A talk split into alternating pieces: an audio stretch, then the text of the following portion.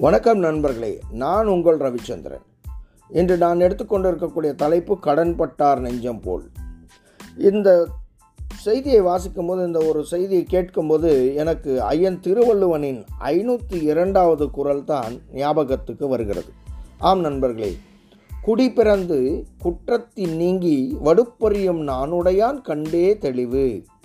மீண்டும் கூறுகிறேன் குடிப்பிறந்து குற்றத்தின் நீங்கி வடுப்பறியும் நானுடையான் கண்டே தெளிவு. இந்த திருக்குறளை ஐயன் என்ன சொல்ல வருகின்றால் நல்ல குடியில் பிறந்தவன் குற்றங்களிலிருந்து இப்பொழுதும் நீ தூரமாக நின்று கொண்டிருப்பான். நம்மை தேடி நம்மை கேட்டு துன்பம் வந்துவிடுமோ இழிவு வந்துவிடுமோ என்று பயந்து பாவச் செயல்களை செய்ய வெக்கப்படுபவனாக இருப்பான்.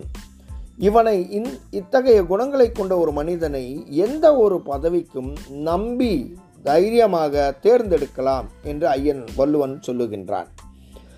இதை கேட்கும்போது மீண்டும் எனக்கு இன்னொரு செய்தி என்ன வருகிறது பழைய புராணம். அருணாச்சல கவிராயர் சொல்லுவ பாடலில் சொல்வதைப் போல துன்பம் பட்டார் நெஞ்சம் போன் கலங்கினான் இலங்கை வேந்தன் என்றான்.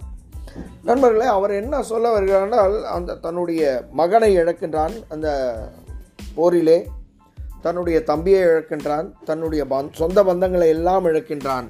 அப்பொழுது ராவணனின் மனநிலை இதை போன்று தான் இருந்ததாம். ஒரு கடன் வாங்கிவிட்டு அதை திருப்ப கட்ட முடியாமல் திரும்ப கட்ட முடியாமல் மிகவும் வேதனைப்பட்டு வெக்கப்பட்டு தலை குனிந்தான்.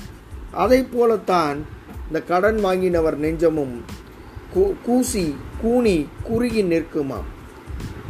ஆனால் நாம் என்ன செய்கின்றோம் என்றால் இன்று நமக்கு தேவையாக இருக்கக்கூடிய வங்கிகளில் சென்று பல கடன்களை சிறிதும் தயங்காமல் வாங்கிவிட்டு பின்பு நாம் மிகவும் வேதனையும் வருத்தமும் படுகின்றோம். அதை திரும்ப கட்ட முடியாமல். ஆகையால் நமக்கு மிக பல வேதனைகள் வருகின்றது. ஆனால் நமக்கு கொடுக்கக்கூடிய பேங்க்குகளோ என்ன சொல்கிறது என்றால் இன்று போய் நாளை வா என்று கம்பன் கவிரா சொல்வதைப் போல் நம்மை மீண்டும் மீண்டும் அலைய விட்டு கொண்டே இருக்கிறார்கள். இதை நினைத்து பார்க்கும்போது நாம் ஏன் கடன் வாங்க வேண்டும்?